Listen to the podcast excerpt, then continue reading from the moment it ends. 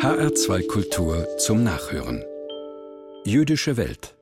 Könnten Sie einen Juden beschreiben, wenn Sie danach gefragt würden? Gäbe es äußerliche Merkmale oder spezielle Kleidungsstile, die Ihnen spontan einfallen würden? Und wie wäre es bei einem frommen Juden? Da würde Ihnen doch bestimmt etwas einfallen, oder? Die Kippa etwa, also die runde Kopfbedeckung, die fromme Juden tragen. Oder seltener die Zizit, jene seltsam anmutenden Fäden, die manch einer unter seiner Oberbekleidung heraushängen lässt. Und noch seltener die Schläfenlocken. Und wie sieht es mit einem bestimmten Kleidungsstil aus? Schwarze, knielange Mäntel und ausladende Pelzhüte vielleicht? Sieht so nicht ein echter, ein authentischer, ein frommer Jude aus?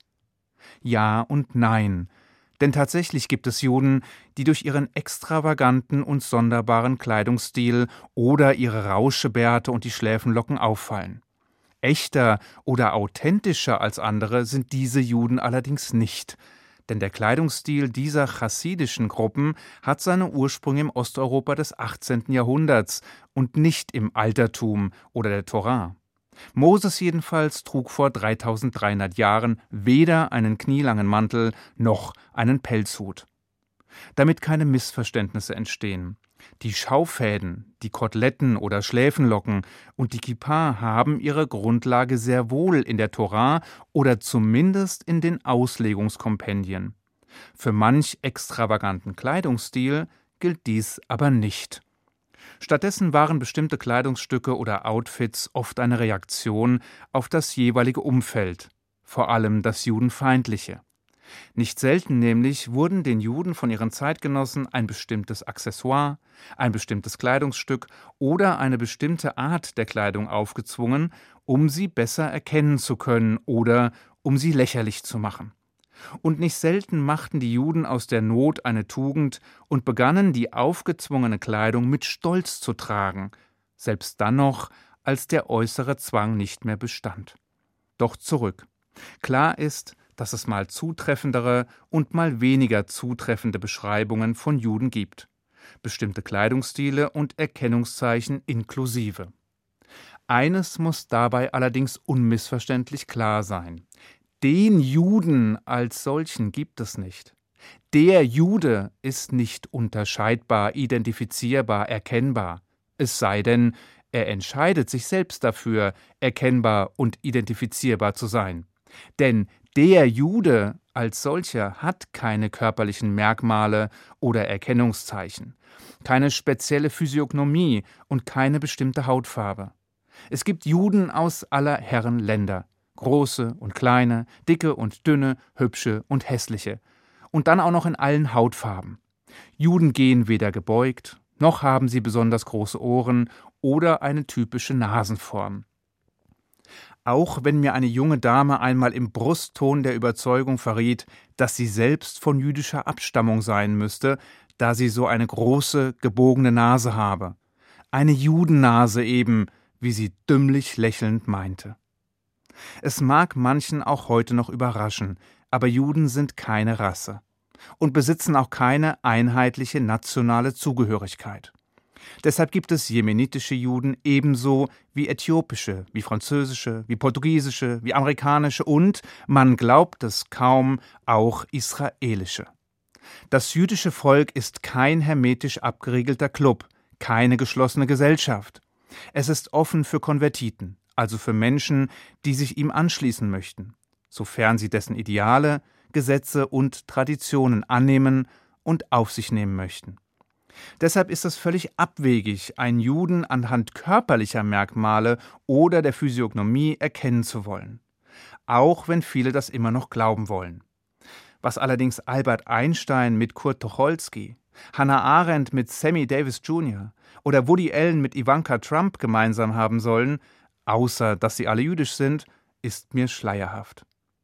Nun glauben Sie bitte nicht, dass nur Nichtjuden dem Irrglauben verfallen, Juden am Aussehen erkennen zu können.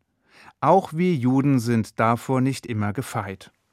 So wie in dem Witz, in dem ein Jude namens Moische während einer Zugfahrt einem Pfarrer gegenüber sitzt, der gerade Zeitung liest.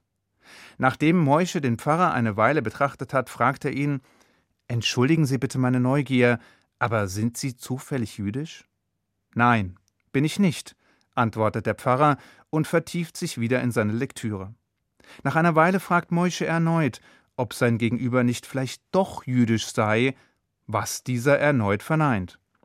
Nachdem Moische den Pfarrer wenige Minuten später ein drittes Mal anspricht und ihn fragt, ob er sich denn auch wirklich sicher sei, nicht jüdisch zu sein, antwortet der Pfarrer, der endlich seine Ruhe haben möchte, genervt Also gut, Sie haben recht, ich bin Jude.